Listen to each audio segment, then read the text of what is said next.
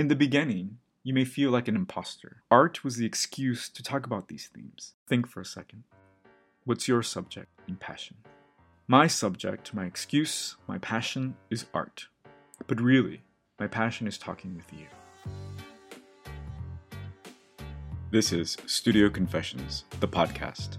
I am your host, Luis Martin, the art engineer.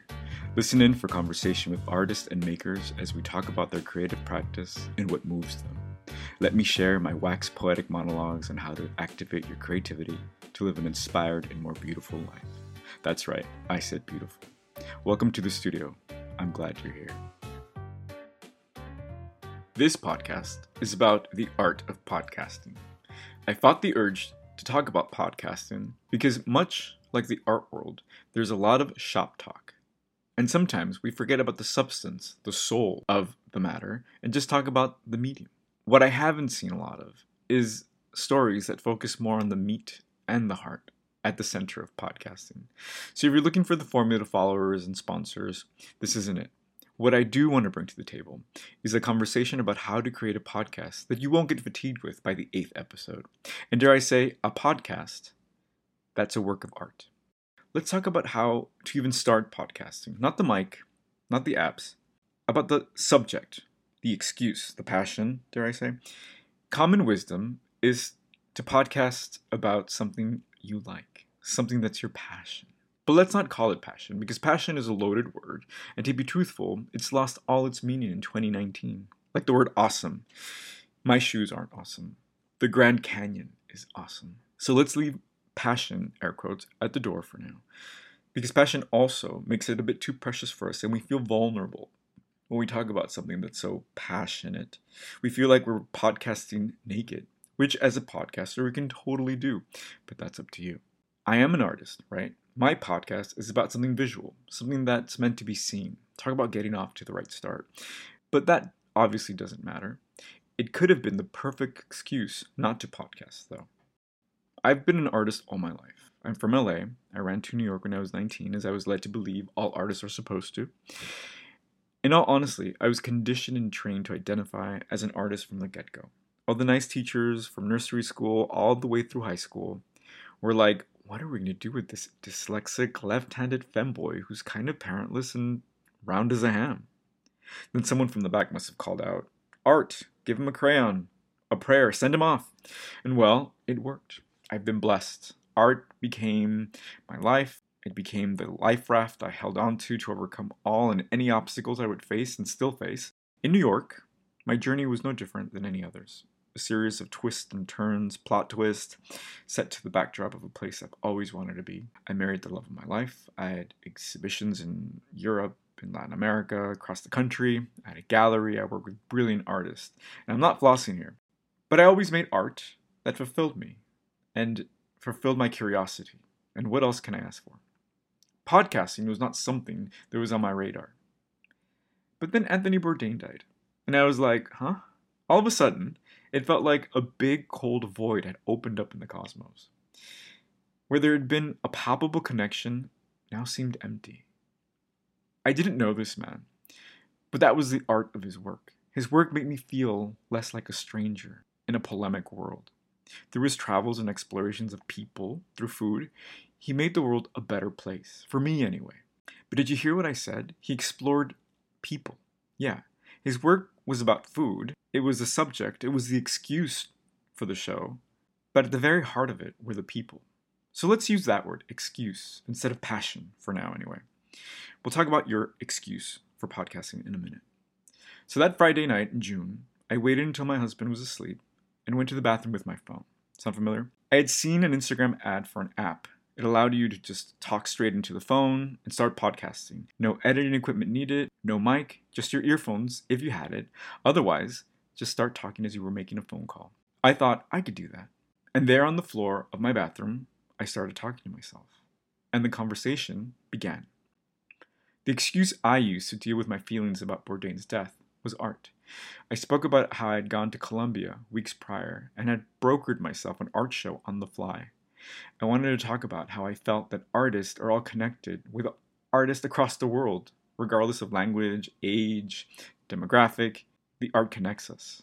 Like Bourdain, I wanted to talk about people and connection, and I use my identity as an artist to do that. That is the impetus of finding your excuse to podcast.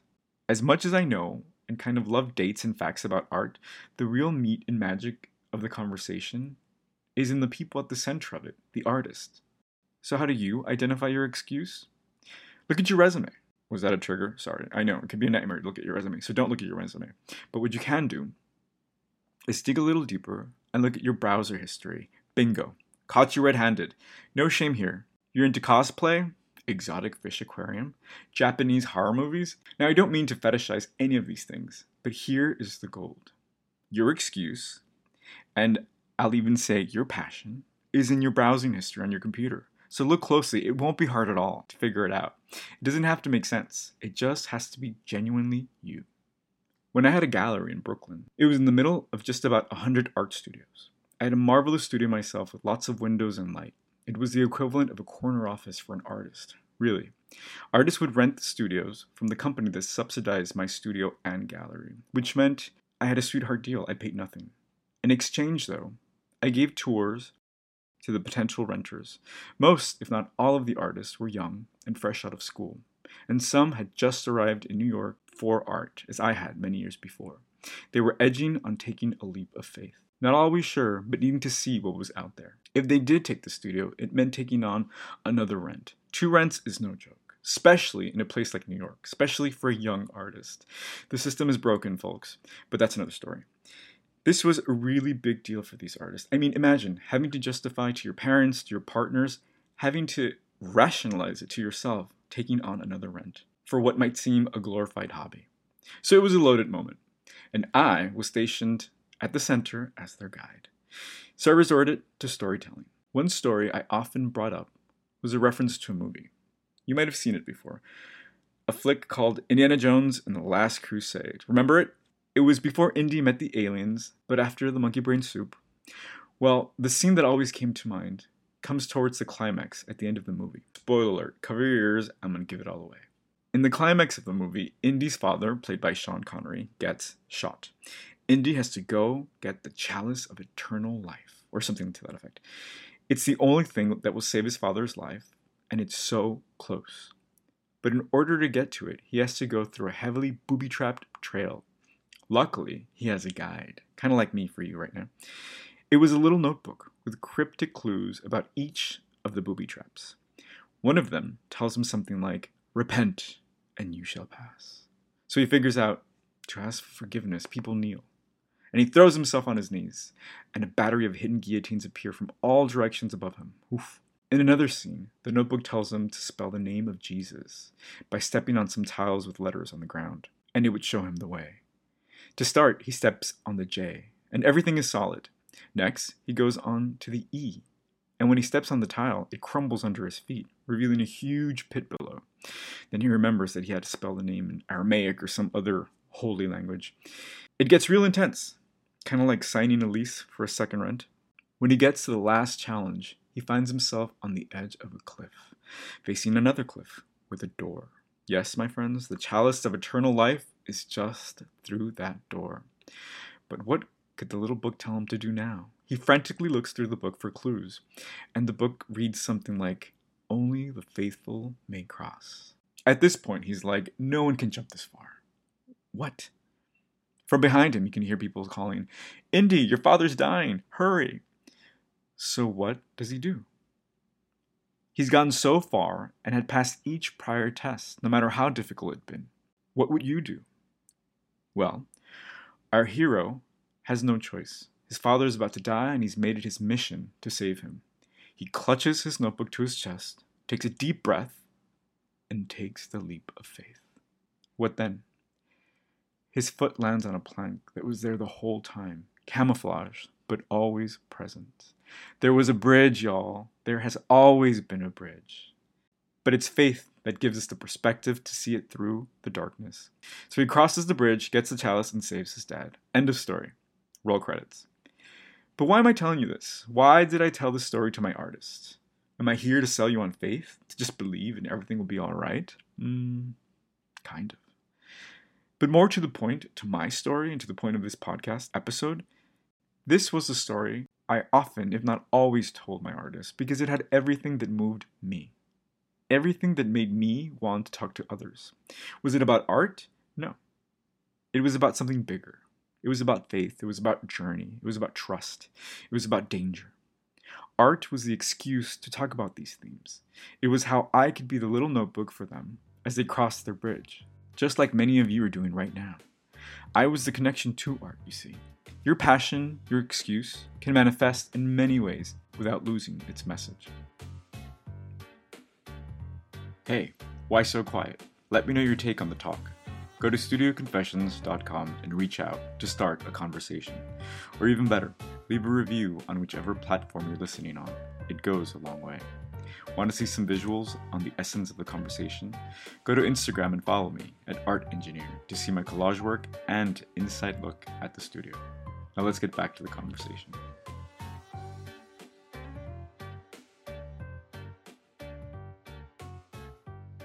In the beginning, you may feel like an imposter. I guarantee you, you will feel like an imposter. Even if you have a PhD in your subject, in the beginning, you'll feel like an imposter. A few years ago, I moved into a big fancy building with all the amenities you can think of. It even had a pool. The only thing was that this pool was more like a pond, like for your feet, only open in the summer. I know, poor me, right? And to make things worse, the building next door had an Olympic sized indoor pool open year round. It was on the ground level, which meant that I'd see it every time I came home. I know. P.S. I don't know how to swim. But I often think about this because I got schooled over it. When I was telling my woe is me pool story to my ball busting former high school teacher while she was visiting, she said, It sure is nice, isn't it, Luis? But you don't need a bigger pool. It only seems to me that you need to make new friends with the big pool who live next door. My jaw dropped, right? Duh. Sometimes I'm too altruistic, I think. But still, I don't know how to swim, so I didn't make an effort to make any new friends, but the lesson was received. Essentially, you don't even need a pool. You just need a friend with a pool. God, the same lesson can be applied to podcasting. You do not need to know everything under the sun about your subject, but you do need to make friends who do. Granted, it would help if you weren't a Johnny come lately or a complete debutante about the subject, but I know you aren't. If you pay attention, you'll become aware of who the thought leaders, major players, and fans are. Every one of these people are important to you, especially in the beginning. You can think about it like a potluck. I love a good metaphor. Who do you want to invite to your table? Who will bring the most delicious conversation and add new depth and flavors and richness to the dialogue? Once you have a list of who these people are, you invite them one by one. And after your first one on one, you ask them, who should I invite to the table next? And if you get an introduction, by extension, you get your first invite's endorsement. You invite, get a referral, and repeat. Do this as long as the thread of guests are good. Who needs a pool now? By organically creating a network around your subject, excuse, and passion, you're creating your own credibility in the process. The more you do this with consistency, the more of an authority you become. And believe me, there's no better calling card than your podcast. Having guests is a great way to create content for your podcast. It's a great way to bring substance and conversation on your subject, on your excuse, on your passion. But you do need to step up, show up, and bring your voice and ideas to the table as well. You just tighten up when I said that? It's true. You have to bring the main course to the table, or else no one else will want to come. What you bring to the table is up to you. The best way to convey your ideas in conversation is ultimately by telling stories, like the Indiana Jones stories, right? Relax, you don't have to be an amazing writer, you don't have to be a novelist. I'm going to tell you the only secret you'll ever need to telling a great story. Are you ready for it? Here it goes. Shut up and pay attention. That's it. You can make your checks out to me now. There are endless stories playing out in the world. In any given Starbucks, right now, there's someone falling in love. There's someone falling out of love. There's someone battling with addiction. There's someone who's sad. There's someone who's about to make the best decision of their life. You do not need to live an extraordinary life in an extraordinary place. You do not need to be worthy of reality TV. Please don't. When you shut up long enough and pay attention, you start making connections. you'll realize that everything connects to your subject, everything connects to your excuse and passion. When I hear stories or see things like hoarding, for instance, I immediately think, ooh, what great collage material they might have. When I hear politicians, politics, injustice, I think, wow, what great protest image I can make and plaster it all over the place. Which I don't, but I should. We have to shut up and listen. Because as you know, this podcasting business is not a sprint, this is a marathon. And this marathon is trained year round and in silence. And there's so many people on the sidelines cheering you on, each with a story to share. Just listen. There's some crazy statistic out there about podcasting. Most people don't get past their eighth episode. Sure, that's easy to understand. When you start, it's easy. You can talk for hours about anything, right? But how many ways can you really say you love something or that you're excited about something before it gets repetitive? Honestly, what am I going to say? endless ways. If you're led by your passion, and at this point it needs to be your passion, it needs to be said and called your passion, because that's what gets you to your ninth episode, to your 90th episode. If you follow your passion, and here's the rub lead with curiosity, you will have endless ideas. We all know what it means to follow your passion by now, right? But what do I mean when I say lead with curiosity? Lead being the operative word, as in the vehicle, curiosity, as in your GPS to exploring and talking about your passion. If you do this, you'll never get bored. Because, as they say, you can fake it till you make it, but you can't fake sincerity. You cannot fake passion, and passion is contagious. Can I tell you, my favorite podcast actually was a radio show. It felt like a podcast, but it was actually a call in radio show on NPR. It was about automotive and car repair. Yeah, automotive and car repair. If you've been paying the slightest bit of attention to me and you've heard any of my wax poetic episodes, you know I'm far removed from the automotive world. And I've told you my qualifications artist, urbanite, gay. I mean, I ain't no stereotype. But I know I have very little interest in cars. But it was my one and only favorite radio show, and I tuned in every weekend. The hosts were these two brothers, Tom and Ray, and the show was literally called Car Talk. They took calls from people who were having issues with their carburetors or heard funny noises in their engines. I mean, on paper, dry as sand, but it was the funniest show. I mean, these guys genuinely love talking about cars and solving these automotive mysteries. They were great storytellers and clearly enjoyed talking to each other. And that's when you know. If you get some smug, arty guy hooked listening to a show about oil changes and carburetors, you won. There's something there. And as a matter of fact, they did win. They received a prestigious Peabody Award for their show. Go figure. No matter the subject, excuse or passion, there are endless conversations to be had. One thing I love to tell people is to think about their top 20 movies of all times. Throw in a pickle in the center of the plot, if that's your thing, and you have it. Wow, wow, what's this pickle doing in Hogwarts? I just got a bunch of ideas for a podcast on pickles. Episode 1. I wonder what magic spells I can do with pickles. Episode 2 Where do pickles come from? That's an easy one. Episode 3 Can a pickle be knighted? And other facts about fermenting. Episode 4 If the royal family were pickles, what pickles would they be? A gherkin, obviously. These are ridiculous examples, but each one is fertile ground for conversation. How ridiculous you want your podcast to be is entirely up to you. I take pride in my show because it's a craft and it takes some acclamation to arrive at your voice. My show, Studio Confessions, is a sarcastic, arty conversation that is both self helpy and hostile towards history, but it's genuine and it's all under the guise of art.